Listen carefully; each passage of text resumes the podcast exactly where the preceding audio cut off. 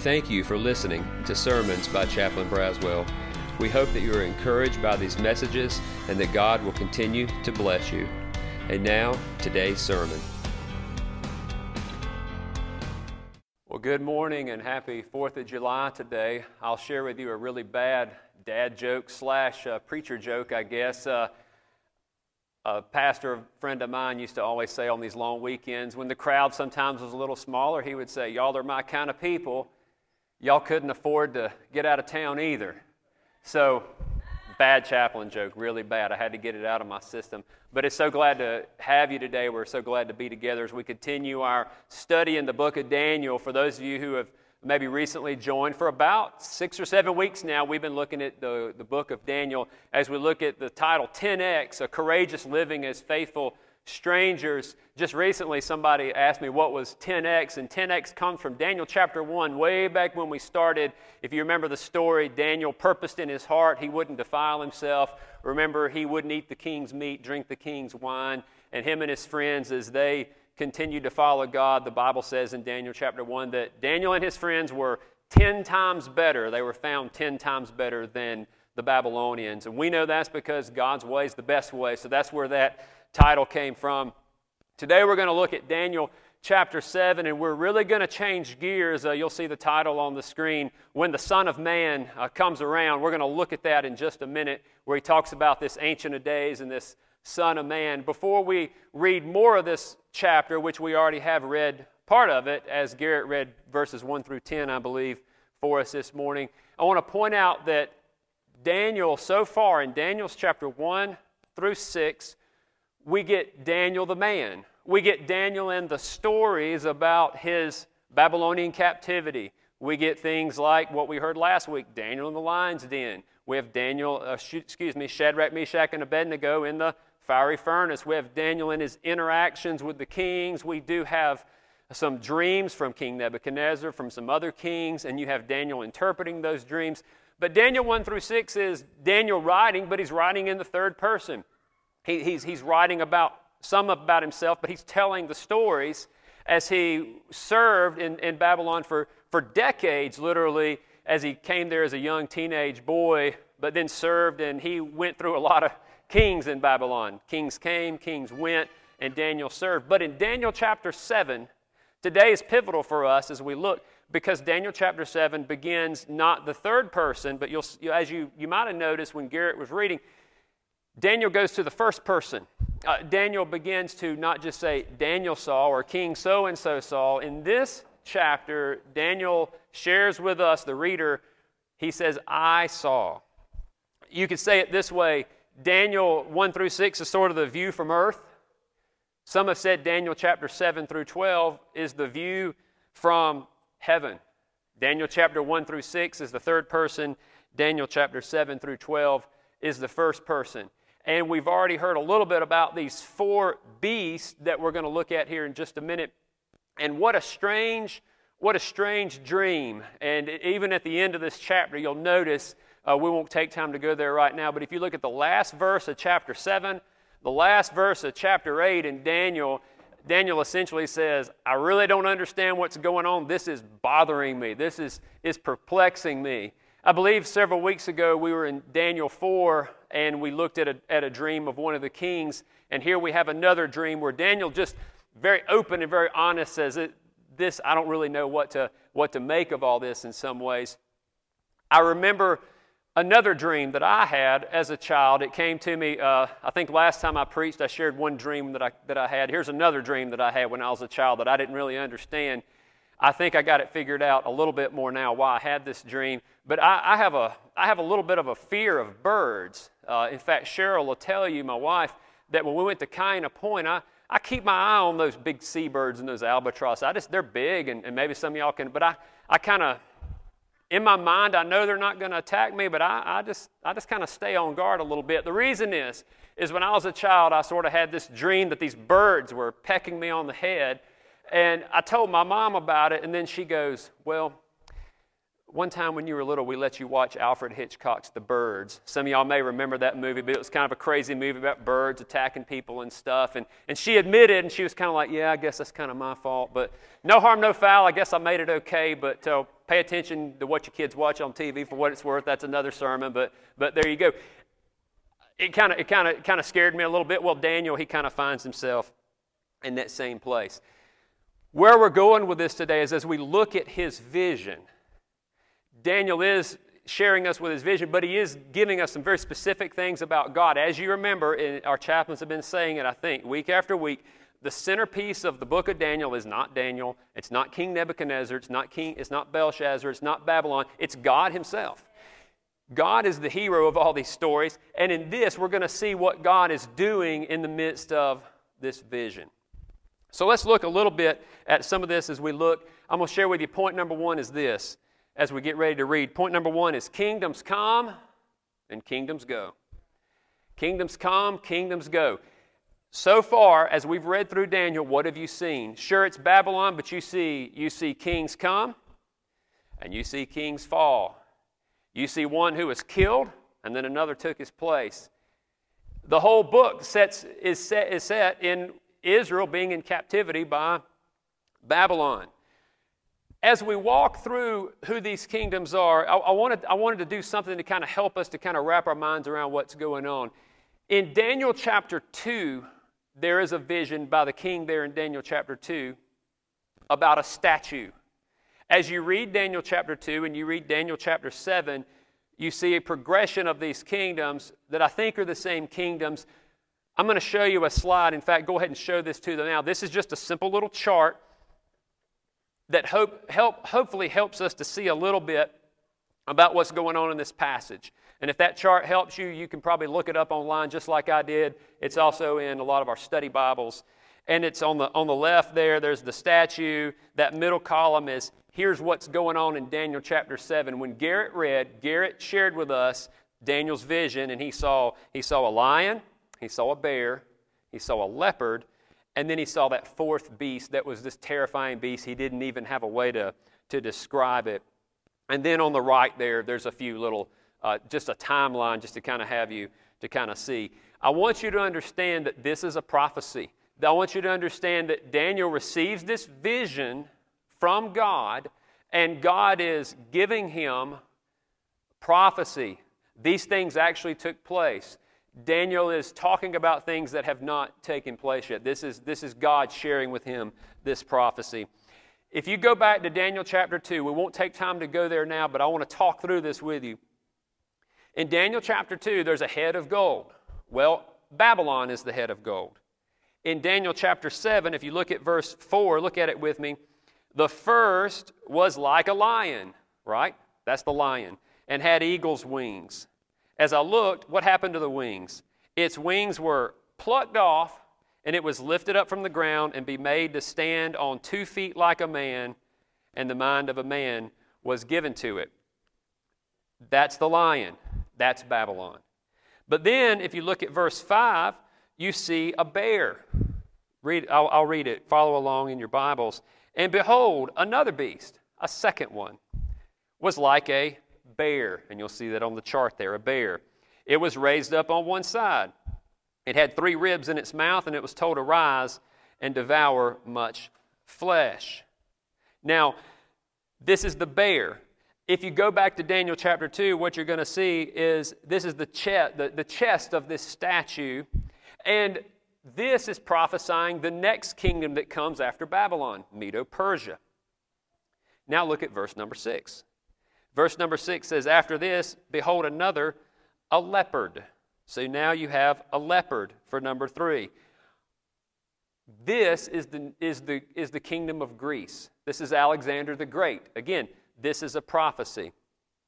I also want to point out that if we were to take our time this morning to read Daniel chapter 8, he's going to focus in on two. He's, in that vision in Daniel chapter 8, he focuses on a ram and a goat. The bear that he talks about in Daniel chapter 7 and the ram in chapter 8 are both Medo Persia. The leopard he talks about in Daniel chapter 7 and the goat that he mentions in Daniel chapter 8 are Greece.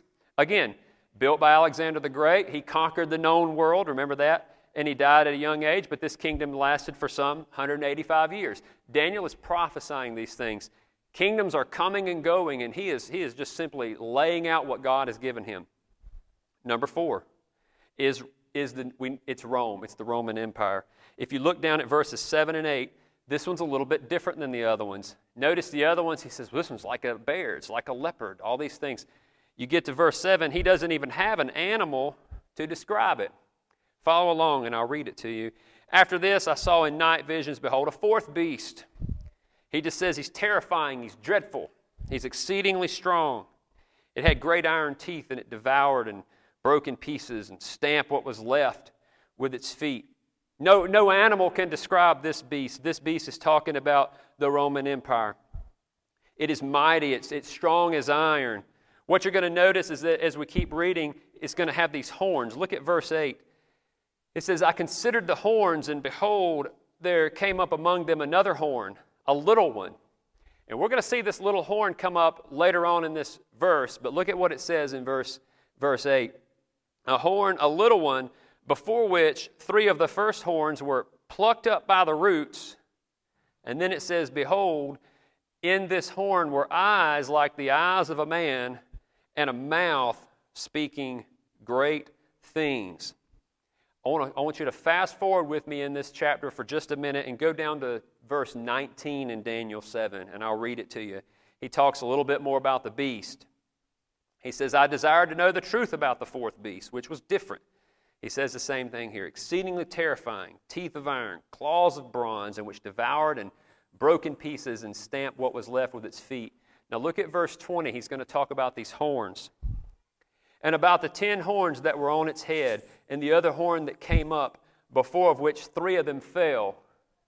So there's one horn that's apparently greater than the others, and look what it says the horn that had eyes and a mouth that spoke great things and seemed greater than its companions. He's talking about the Roman Empire, and I don't, you can read lots of things about how to, how to interpret all these things. And by the way, let me say a plug here.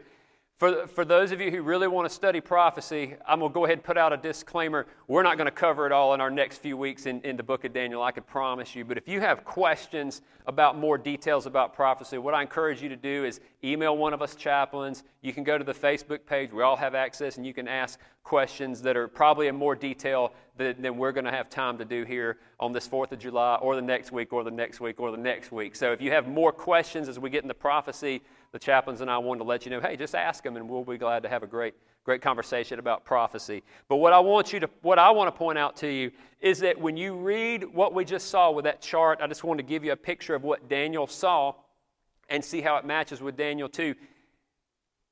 Kingdoms come and kingdoms go.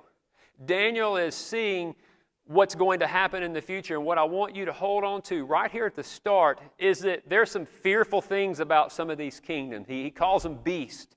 He talks about these horns. Some scholars even say that, the, the, horn, the horn that rises up above the rest with a mouth, you may have heard that some people would say that that was actually the Antichrist himself and that we can tie this passage into Revelation. And we're going to look at the book of Revelation in just a minute. But I want to point out that as he shares these things, he's trying to make the point that kingdoms are going to come and kingdoms are going to go. I don't know who all these little horns are, but I do know this.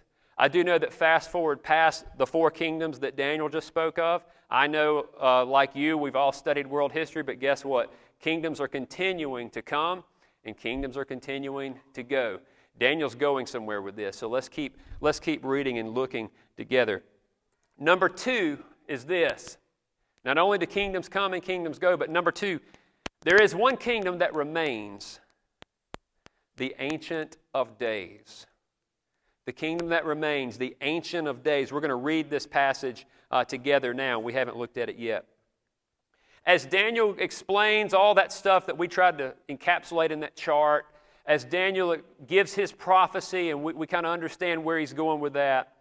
After he looks at all these beasts that kind of come and go, look at verse number 9 in Daniel chapter 7. He says, As I looked, thrones were placed, and the Ancient of Days took his seat. His clothing was white as snow, and the hair of his head was like pure wool. The language that Daniel uses in this passage is very prophetic. It is also part of a literary genre that some refer to as apocalyptic literature. There's a lot of symbolism here. This clothing that's white as snow, this hair that's wool, it speaks of this Ancient of Days, his holiness. There's none like him. His purity, his righteousness. He's, he's wise beyond all comparison. Let's keep reading. His hair of his head's pure wool. The, the throne was fiery flames, and its wheels were burning fire. It's the idea that there's, there's judgment. This wheels are burning fire. There's no, there's no spatial limitation on his judgment. He, he's in control of all things. Look at verse number 10.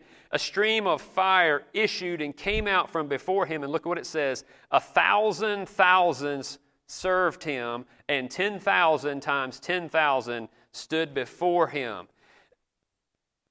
The court sat in judgment, and the books were open. It sounds a lot like Revelation chapter 5, which we just sang a song that's based out of Revelation chapter 5, when it gives you a picture of the throne and everyone worshiping the Lamb.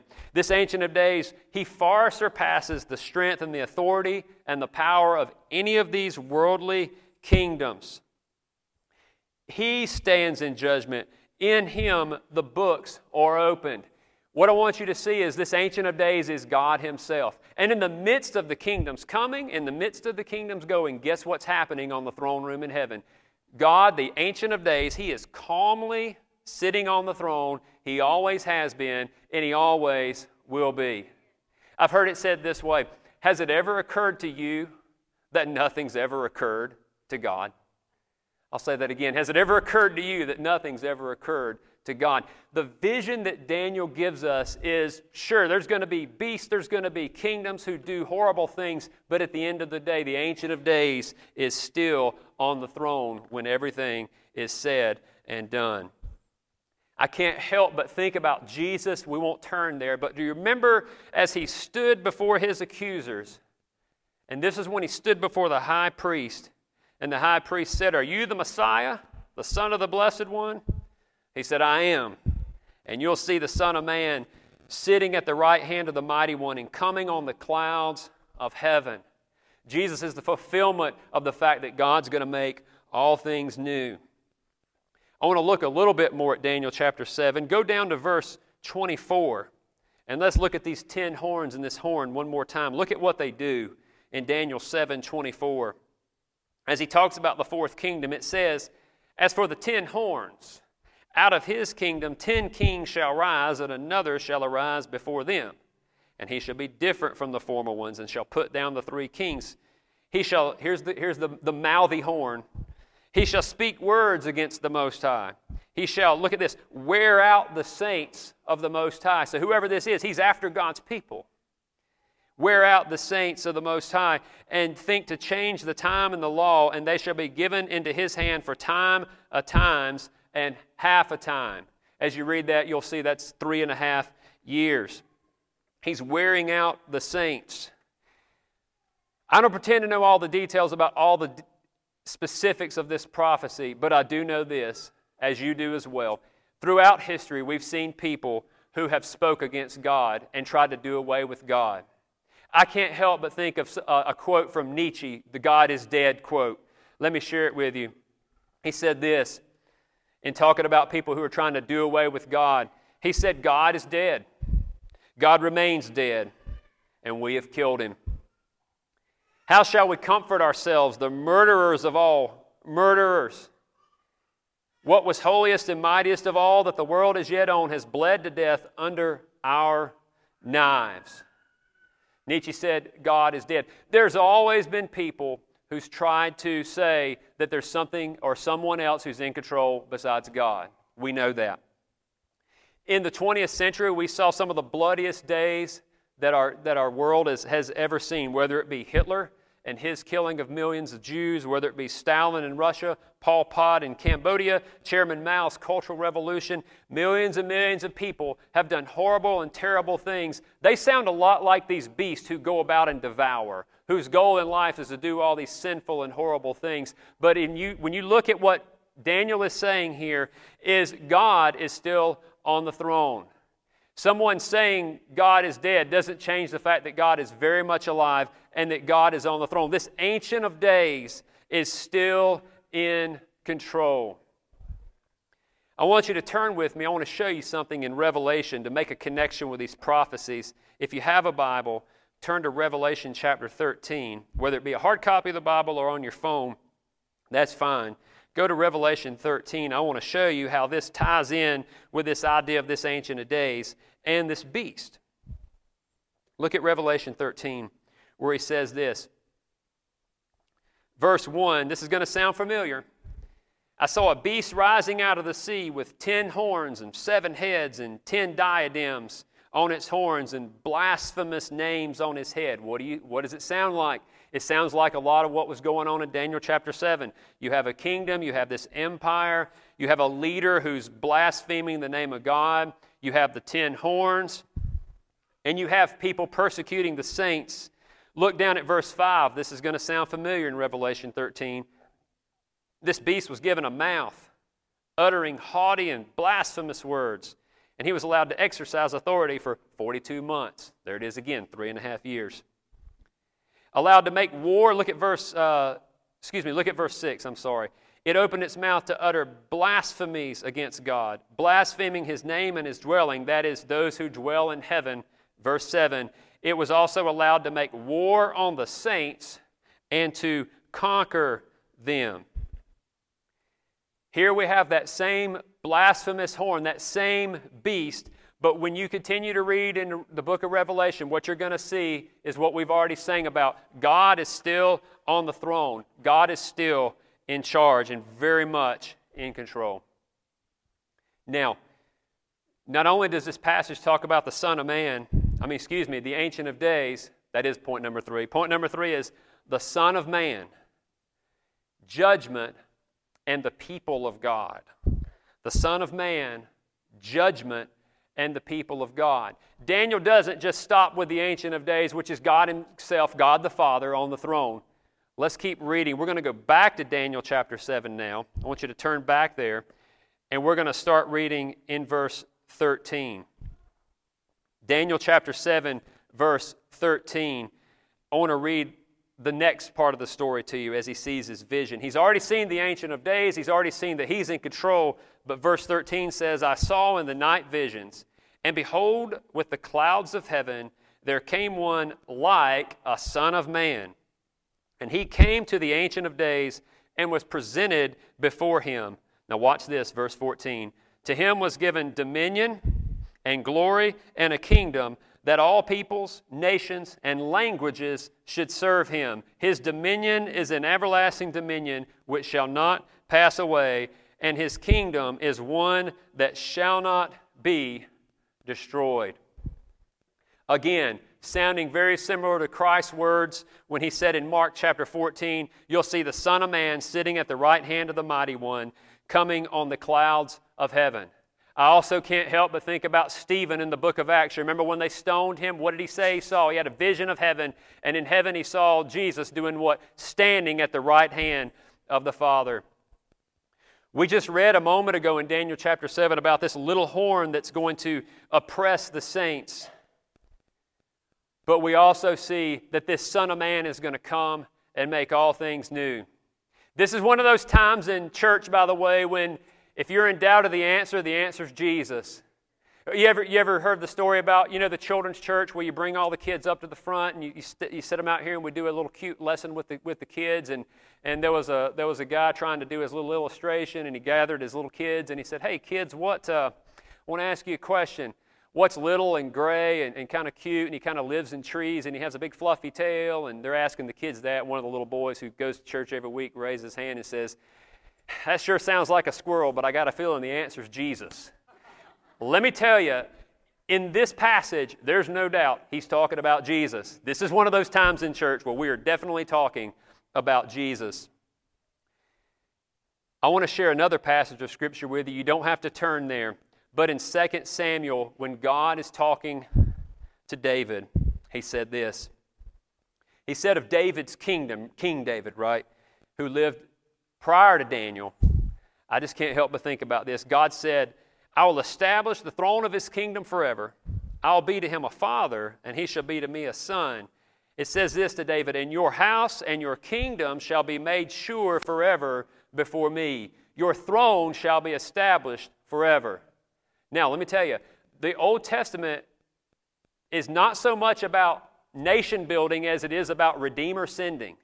God is letting us know as he talks to David that David's throne will last forever. Well, guess what?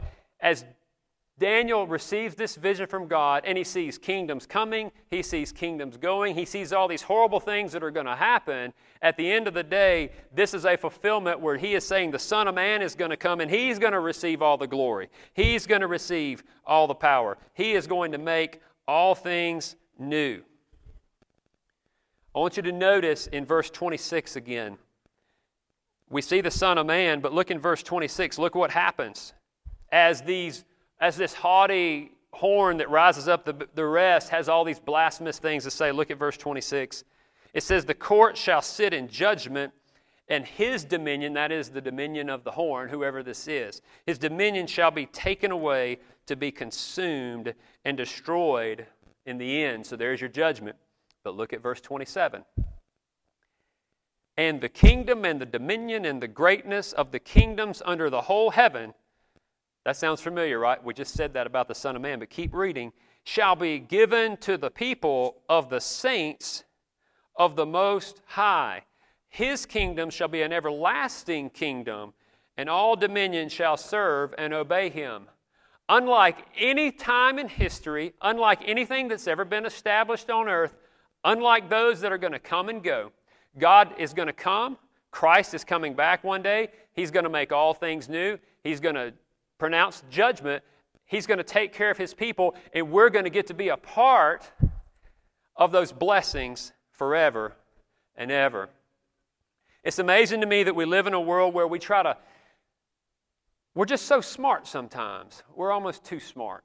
We live in a world where we try to, we try to fix everything on our own and our, our own little ideas and our own little kingdom. History's, history's full of that. You can try a lot of things to, to fix this world. There's a lot of ideas out there, there's a lot of smart people. You could try to fix it through psychology.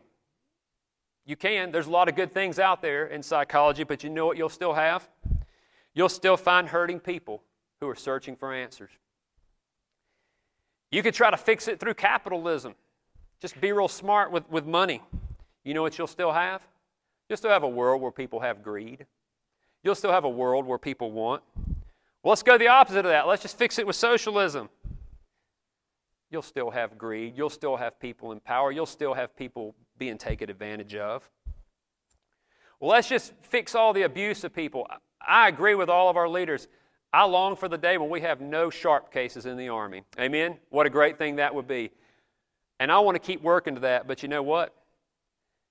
I got a feeling because we live in this fallen world, where kingdoms come and kingdoms go, there's still going to be times when people are taken advantage of, sadly enough.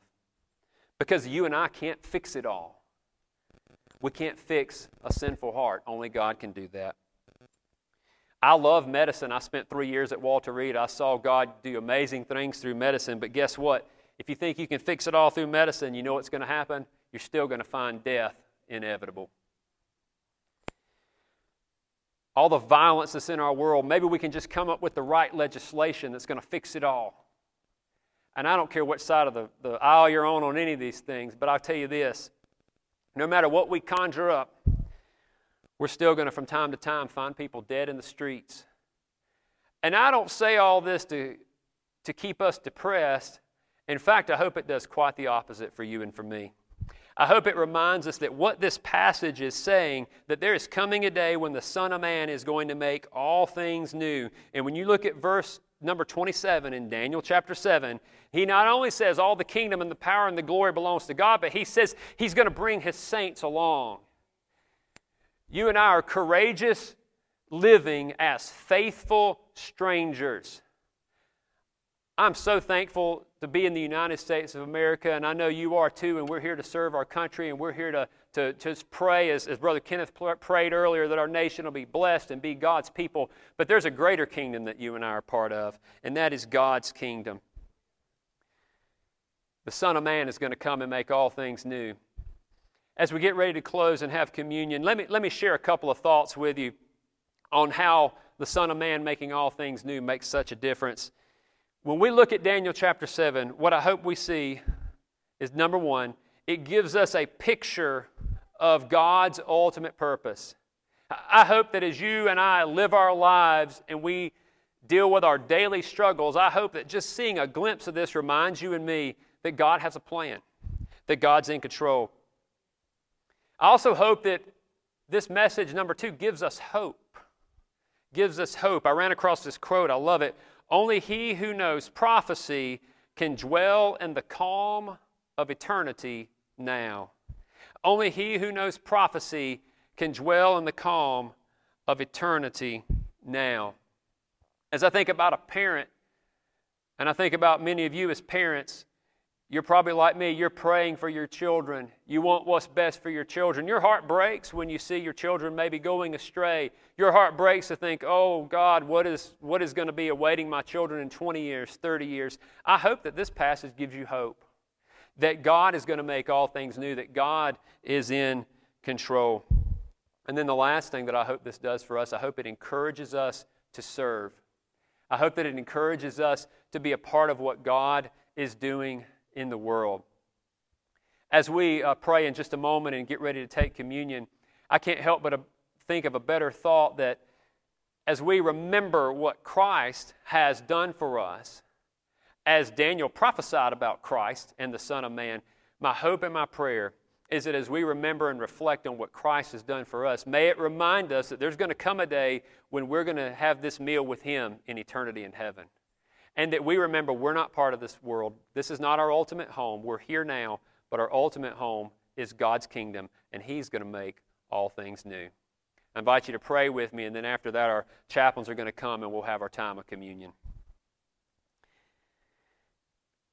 Heavenly Father, give us clear perspective, give us hope in the midst of a world that has beasts sometimes, that, that, that we don't know what the future holds. I pray for a, for, a, for a mom and dad who's here raising their children. I pray that they would know, God, that you have everything under control. I pray for a, for a, for a soldier who's struggling to know what's going to happen next in their lives. I pray for those who have very many great needs. I pray that we would know and understand that we desperately need you in our lives and that we thank you that you have saved us. As we get ready to partake in communion and remember what you've done for us on the cross, may we recognize that you have made all things new because, Jesus, you are the one who saves. Bless us as we prepare to take your meal now. Bless our time together. And it's in Christ's name we pray. Amen.